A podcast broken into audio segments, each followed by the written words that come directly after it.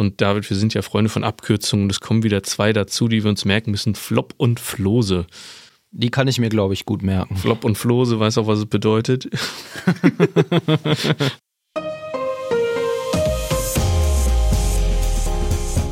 Herzlich willkommen zum Datenschutz-Talk, Ihrem Podcast für die Themen Datenschutz und Informationssicherheit.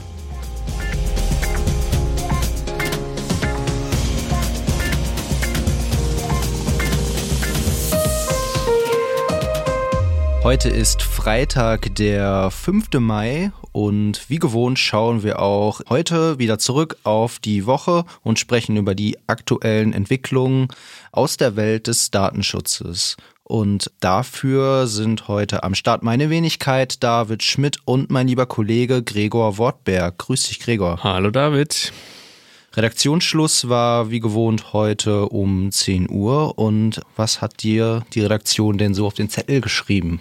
In dieser Woche waren wieder einige Themen mit dabei, die habe ich mitgebracht, und zwar wurden die Big Brother Awards verliehen. Der EuGH war ganz fleißig und hat unter anderem ein Urteil bezüglich etwaiger Verstöße gegen die Artikel sechsundzwanzig und dreißig D S G V O gesprochen. Neues zum Digital Services Act habe ich mitgebracht. Ein Bußgeld darf auch nicht fehlen.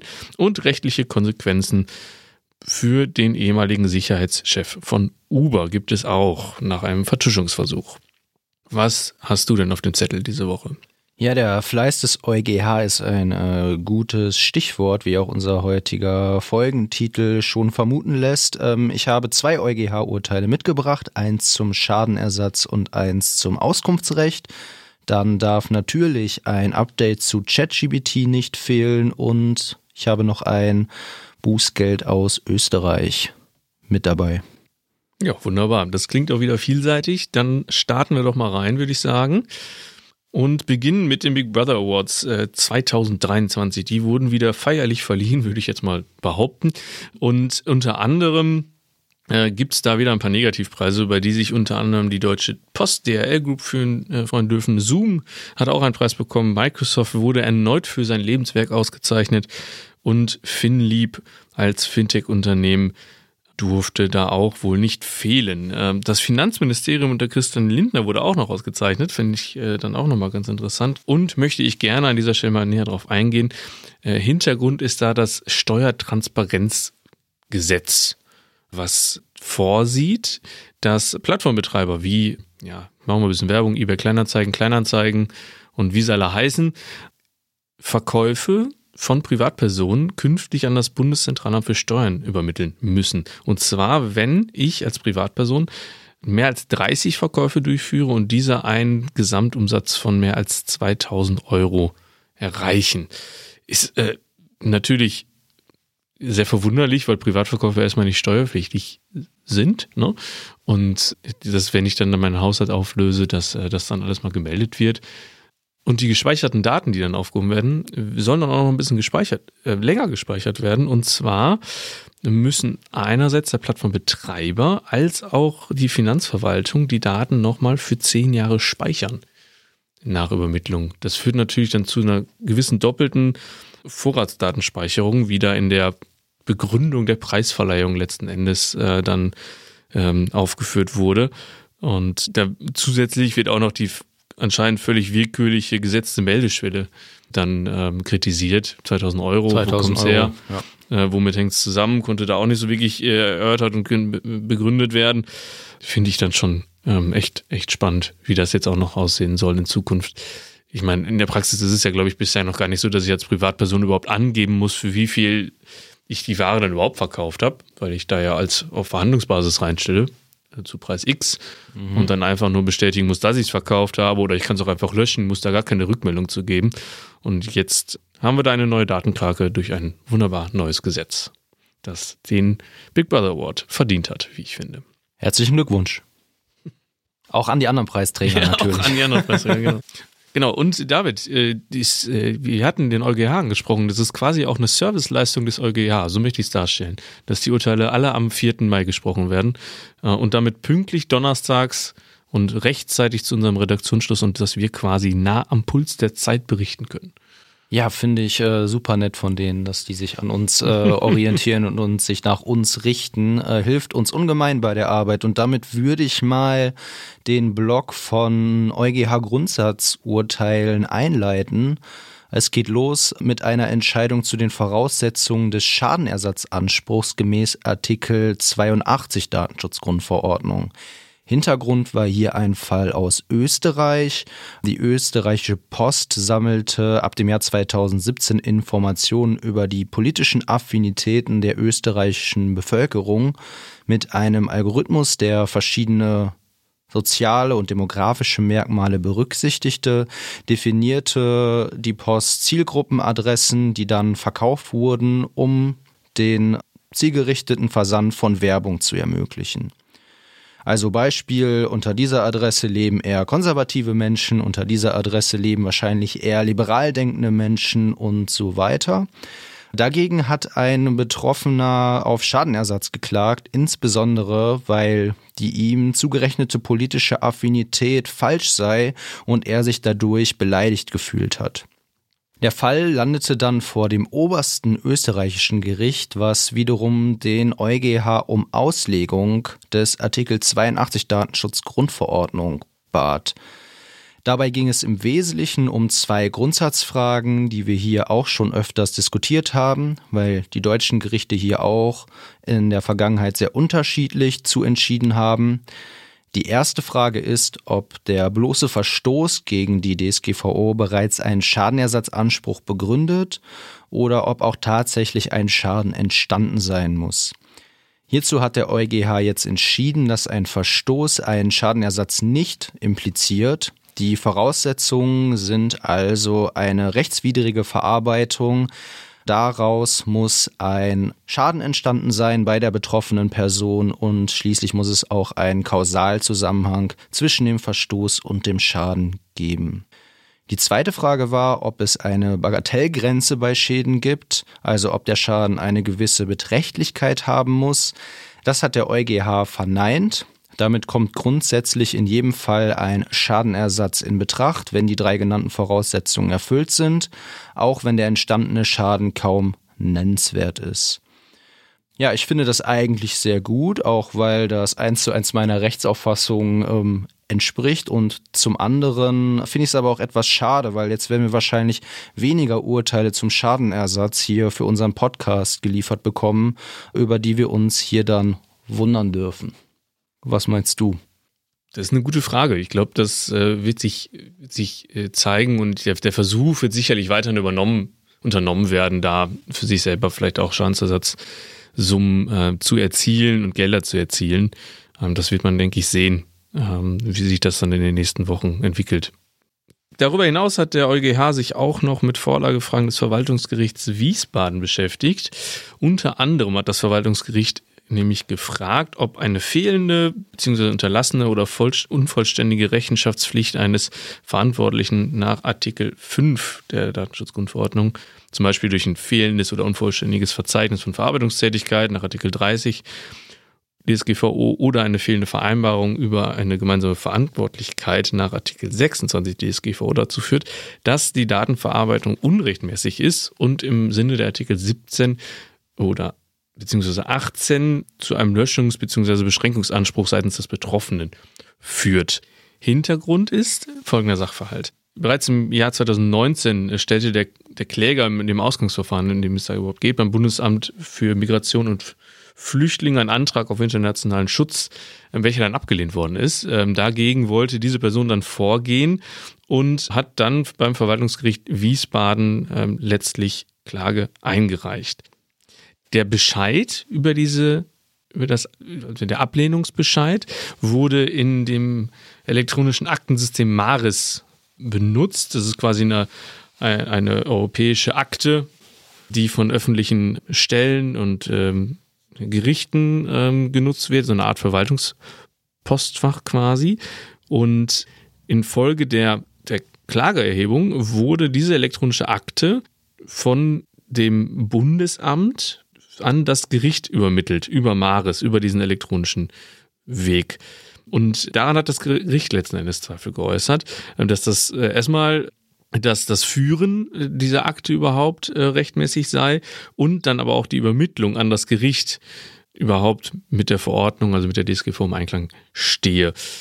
Im Hinblick darauf sei dann auch nicht nachgewiesen, äh, dass das Bundesamt ein Verzeichnis von Verarbeitungstätigkeiten nach Artikel dreißig führe und darüber hinaus regle keine nationale Vorschrift dieses Übertragungsverfahren zwischen Verwaltungsbehörden und Gerichten. Und in Folge konnte dann auch keine Vereinbarung nach Artikel sechsundzwanzig vorgelegt werden.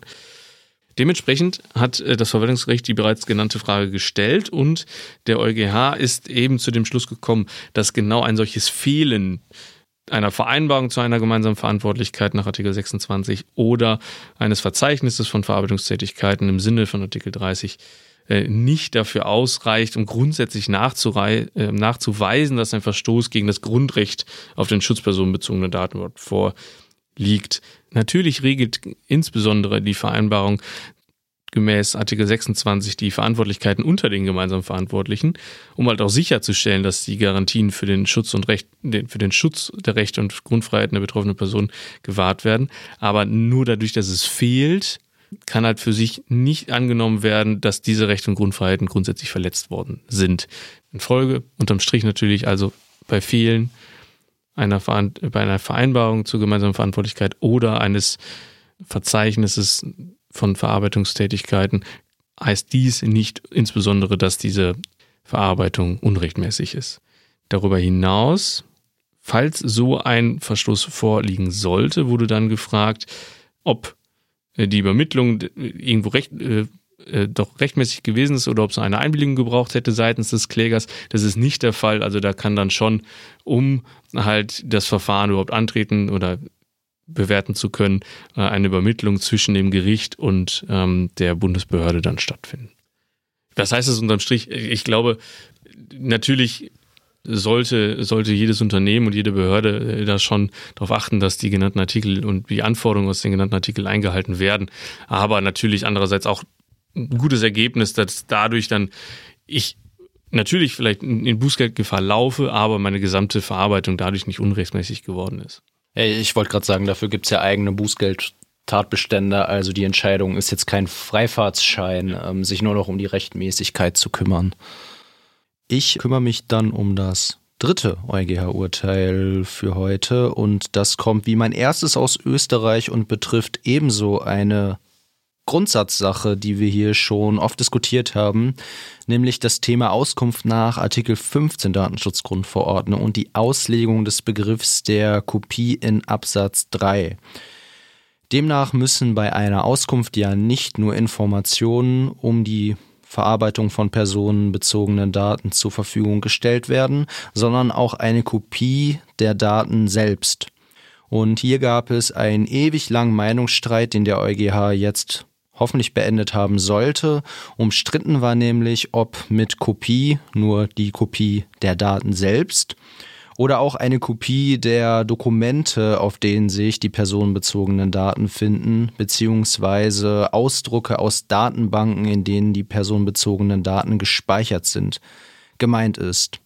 Ja, wie gesagt, sollte der Meinungsstreit jetzt hoffentlich vorbei sein, denn der EuGH hat entschieden, dass damit nur, mit dem Begriff der Kopie, nur eine Kopie der personenbezogenen Daten und nicht der Dokumente und Datenbanken gemeint ist. Aber der EuGH sieht gleichzeitig auch, dass es in bestimmten Konstellationen notwendig sein kann, dass dem Betroffenen doch etwas mehr Kontext zur Verfügung gestellt werden muss. Denn der Sinn und Zweck des Auskunftsrechts ist es ja unter anderem, dass der Betroffene die Rechtmäßigkeit der Verarbeitung prüfen kann. Und dazu gesteht das Gericht ein, benötigt der Betroffene in einigen Fällen mehr Kontext, der durch die zur Verfügungstellung von Dokumenten oder Datenbankkopien hergestellt werden muss. Dabei ist dann aber wiederum darauf zu achten, dass die Rechte und Freiheiten anderer Personen nicht beeinträchtigt werden, also dass die Kopien keine Daten von Dritten enthalten. Wir können also festhalten, grundsätzlich müssen gemäß dem EuGH keine Kopien von Dokumenten oder Auszügen von Datenbanken herausgegeben werden, in Einzelfällen aber irgendwie dann doch. Und da werden wir uns in Zukunft dann mit Sicherheit noch öfters beschäftigen müssen, wann genau diese Fälle gegeben sind und wann eben nicht. Also so ganz abschließend scheint das Ganze hier noch nicht zu sein. Aber bietet schon mal eine ganz gute Basis, ne, für weitere. Ja, endlich ist auch mal einfach dieser Streit um den Begriff der Kopie, Copy ja, dann das, geregelt, ne? Ja, das war auch nötig, glaube ich. Nach diesem Dreiklang an EuGH-Urteilen bleiben wir trotzdem in Europa. Die E U-Kommission ist da auch tätig gewesen, hat im Kontext des Digital Services Acts, in Deutsch das Gesetz über die digitalen Dienste, erste Benennungsschlüsse angenommen und siebzehn sehr große Online-Plattformen und zwei sehr große Online-Suchmaschinen benannt, die sich dadurch auszeichnen, mindestens fünfundvierzig Millionen Nutzer monatlich zu haben. Das Gesetz über die digitalen Dienste gilt ja für alle digitalen Dienste, die den Verbrauchern Waren, Dienstleistungen oder Inhalte vermitteln. Und David, wir sind ja Freunde von Abkürzungen. Es kommen wieder zwei dazu, die wir uns merken müssen. Flop und Flose. Die kann ich mir, glaube ich, gut merken. Flop und Flose, weißt auch, was es bedeutet? Nein. Das sind die Very Large Online Platforms und die Very Large Online Search Engines. Ich hoffe, wir kriegen das hin, das in den allgemeinen Sprachgebrauch zu integrieren. Ich werde es mal privat versuchen, wenn ich demnächst über Google spreche, dass ich einfach nur noch über Flop spreche. Ja, Oder nee, Flose in dem Moment. Ach, verdammt, in dem Fall ist es Flose. Genau, in dem Fall ist es dann ein Flose. Doch nicht so intuitiv anscheinend, die Abkürzung. Um, nee, Spaß beiseite. Ähm, nach der Benennung äh, müssen die Unternehmen nämlich nun innerhalb von vier Monaten allen neuen Verpflichtungen aus dem Gesetz über die digitalen äh, Dienste nachkommen.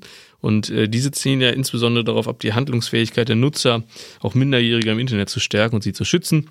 Und darüber hinaus wird den benannten Diensten äh, auch noch die Pflicht aufgelegt, ihre systemischen Risiken zu bewerten und zu mindern natürlich auch, ähm, sowie robuste Instrumente zur Moderation von Inhalten bereitzustellen. Das beinhaltet jetzt unter anderem, dass, äh, das war ja auch zuletzt medial nochmal drin, dass Amazon zum Beispiel darüber informieren muss, äh, warum sie Nutzern bestimmte Produkte zum Kauf vorschlagen. Ne? Das so auf der obersten Ebene vielleicht.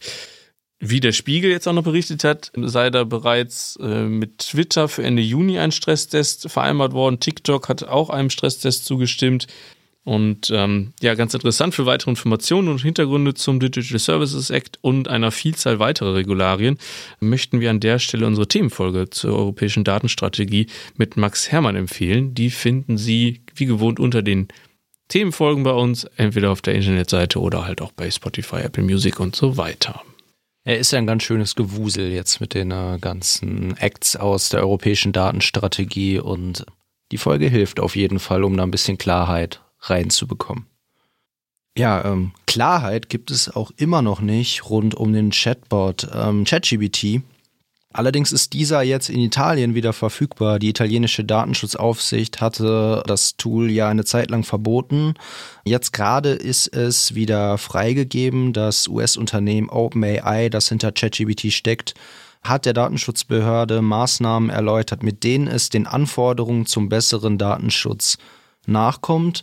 Würde mich sehr interessieren, was das Ganze ist. Das geht aber jetzt hier aus der Quelle leider nicht hervor. Wir werden es früher oder später erfahren. Und ähm, die italienische Datenschutzaufsichtsbehörde hat aber auch nochmal klargestellt, dass das Ganze erstmal auf Bewährung weiterläuft und die Ermittlungen noch andauern. Die Ermittlungen in Deutschland dauern ja auch noch an und ähm, auch hier sind wir gespannt, wann es dort erste Entscheidung von den deutschen Behörden zu geben wird. Ich möchte in meiner nächsten Meldung äh, über ein Bußgeld sprechen. Da haben wir nämlich zwei mitgebracht. Ich fange mal mit dem ersten an und da blicken wir mal nach Kroatien. Da ist die kroatische Datenschutzbehörde äh, auch nochmal tätig geworden. Und zwar hat sie ein Bußgeld über zwei Millionen zweihundertfünfundsechzigtausend Euro umgerechnet gegen ein kroatisches Inkasso-Unternehmen verhängt. Hintergrund war, dass ein äh, Hinweisgeber Zugriff hatte auf die Daten von siebenundsiebzigtausend Schuldnern und diese Lücke wohl auch schon seit zweitausendneunzehn bestand. Finde ich gar nicht so wenig, siebenundsiebzigtausend, auch in Bezug darauf, dass Kroatien ja nur knapp, knapp vier Millionen Einwohner hat. Neben diesem Datenzugriff kamen dann äh, aber auch noch weitere schwerwiegende Verstöße dazu, mangelnde Informationen gemäß Artikel dreizehn, falsche Angaben zur Rechtsgrundlage, war eines davon. Dann gab es ähm, auch keine A V V mit einem mit dem Dienstleister zur Überwachung von Verbraucherinsolvenzen und keine adäquaten T O M. Also ich glaube, so einmal den Rundumschlag haben sie mitgenommen, zwei Komma zwei Millionen Euro. Klingt schon fast ein bisschen wenig. Einmal die Not-to-Do-Liste abgearbeitet. Genau, einmal die Not-to-Do-Liste, ja, schön. Äh, ja, ich äh, habe ein Bußgeld dabei, über das man sich mindestens ähm, genauso wundern kann. Meins kommt aus Österreich. Von mir kommt heute viel aus Österreich, stelle ich gerade so fest. Fast alles. Ja, auf jeden Fall wurde ein Bußgeld äh, verhängt wegen einer Überwachung in einer öffentlichen W C-Anlage. Eine Videoüberwachung in Toilettenkabinen tatsächlich. Die, hier wurden Kameras verdeckt in verschiedenen Positionen installiert. Die Aufnahmewinkel erfassten vorwiegend den Intimbereich der betroffenen Person, äh, andere den ganzen Körper inklusive des Gesichts, und die Betroffenen wurden über die Aufnahmen nicht informiert, ähm, was ich an der Stelle dann tatsächlich weniger, weniger verwunderlich finde. ähm, es wurden aber auch minderjährige Personen erfasst, also alles in allem eine ähm, überhaupt nicht schöne Sache. Und der Betreiber versuchte, die Installation der Videokameras mit einem äh, technischen Interesse zu ähm, verargumentieren, was auch immer das bedeuten sollte. Er gab allerdings auch zu, dass den Ort der Aufnahme, dass er den Ort der Aufnahme aufgrund eines gewissen Reizes des Unerlaubten gewählt hat. Die Videos wurden gespeichert und vom Bußgeldempfänger dann aber nach Einsicht gelöscht. Also hoffentlich wurde da nicht noch irgendetwas verbreitet. Das Ganze kostete fünfundzwanzigtausend Euro, was, finde ich, angemessen ist, aber gleichzeitig natürlich auch schon beträchtlich, weil das Ganze war hier eine Privatperson, die diese Kameras aufgehängt hat. Und ähm, ich denke, das ist ja auch nur die Spitze des Eisbergs, weil da wird wahrscheinlich auch die ein oder andere betroffene Person noch den zivilrechtlichen Weg gehen wollen. Hoffe ich doch. Hoffe ich auch. Viel Erfolg. Ja, dem Rechtsweg musste sich dann auch der ehemalige Sicherheitschef von Uber stellen. Der ist für die Vertuschung eines Hacks von Kundendaten äh, einer, zu einer Gefängnisstrafe entgangen, wie Heise in dieser Woche berichtete. Hat aber trotzdem, ist aber trotzdem zu drei Jahren auf Bewährung verurteilt worden. Zugute gehalten wurde ihm wohl, da hat der Beobachter Heise auch berichtet mit Bezug auf die Washington Post, dass er jahrelang eigentlich dabei geholfen hatte, Menschen vor Verbrechen zu schützen und im Prinzip es ja auch in dem Fall getan hat, weil er es vertuscht hat und die Daten damit nicht öffentlich gemacht worden sind. So kann man sich das auch drehen, aber interessant, ja. Ist, in dem Zusammenhang ist Sullivan jetzt so der erste Manager in den U S A, der da zu einer Bewährungsstrafe halt auch infolge eines Datenabgriffs verurteilt wurde und auch schuldig gesprochen worden ist. Der zuständige Bundesrichter hatte da auch mal so die Frage aufgeworfen, warum jetzt nicht auch vielleicht der Uber-Chef sich da vor Gericht verantworten müsse. Das könnte doch seiner Meinung nach auch sinnvoll sein. Und er begründete das damit, also die Bewährungsstrafe jetzt auch noch damit, dass es völliges Neuland irgendwo sei, dass solche Urteile gesprochen werden. Würden in Zukunft, fand ich ganz amüsant, würde jeder ins Gefängnis gehen für derartige Vergehen, auch der Papst. Das ist völlig aus dem Zusammenhang gerissen, aber schön, dass der Papst auch noch eine Rolle spielt. Ähm, Gut, Hintergrund ist übrigens, dass zweitausendsechzehn bereits von Uber eine Datenbank mit Daten von rund fünfzig Millionen Fahrgast, Fahrgästen und sieben Millionen Fahrern aus Amazons Cloud-Service A W S abgezogen wurde und dies dann vertuscht wurde. Das hat er dann aber auch unter dem neuen C E O getan, indem er dann auch nachträglich E-Mails manipuliert hat und versucht, irgendeine Kommunikation zu vertuschen. Als der neue C E O das dann rausbekommen hat, wurde Sullivan dann gefeuert. Dann ähm, die Lesetipps, Gregor, oder? Ja, können wir gerne mit starten. Bei den, bei den Lesetipps, und ich sehe, es ist äh, eigentlich nur ein Lesetipp und ein Veranstaltungstipp. Ähm, ich habe den Lesetipp, mit dem fange ich mal an. Und zwar ist mein Lesetipp der Bericht über die Arbeit der Aufsichtsbehörden im Rahmen der Taskforce hundertundeins des E D P B. Hintergrund ist hier ja die Flut an Beschwerden, die ähm, aus der Richtung von der Organisation von Max Schrems kam, bezüglich Google Analytics. Und ja, wer sich hier auf den aktuellen Stand bringen möchte, dem sei dieser Bericht empfohlen. hundertundeins übrigens, weil das hundertundeins Beschwerden waren. Wir haben uns auch am Anfang gefragt, was der Name soll. Genau, dann mache ich doch mit meinem Veranstaltungstipp noch weiter. Der B F D I lädt am elften Mai ab achtzehn Uhr dreißig in Berlin zum politischen Frühjahrsforum ein, welches dann auch per Livestream verfolgt werden kann. Ähm, auch der Livestream kann auch im Nachhinein auch nochmal abgerufen werden. Der Abend steht unter dem interessanten Titel "Endet Datenschutz am Werkstor? Wie steht es um den beschäftigten Datenschutz?" Vor dem Hintergrund der aktuellen Gesetzgebungspläne zur künftigen Ausgestaltung des Beschäftigtendatenschutzes ist, ist das sicherlich ein interessanter Themenabend, den man dann doch auch gerne mitverfolgen könnte. Auf jeden Fall. Und wir verfolgen dann jetzt das Ende und gehen ins Wochenende und ähm, wir wünschen Ihnen auf jeden Fall ein schönes, sonniges Wochenende. Äh, genießen Sie das Sommerwetter, was hoffentlich jetzt dann auch mal anhält. Viel Spaß beim Zuhören, bleiben Sie uns treu und bis zum nächsten Mal. Bis bald.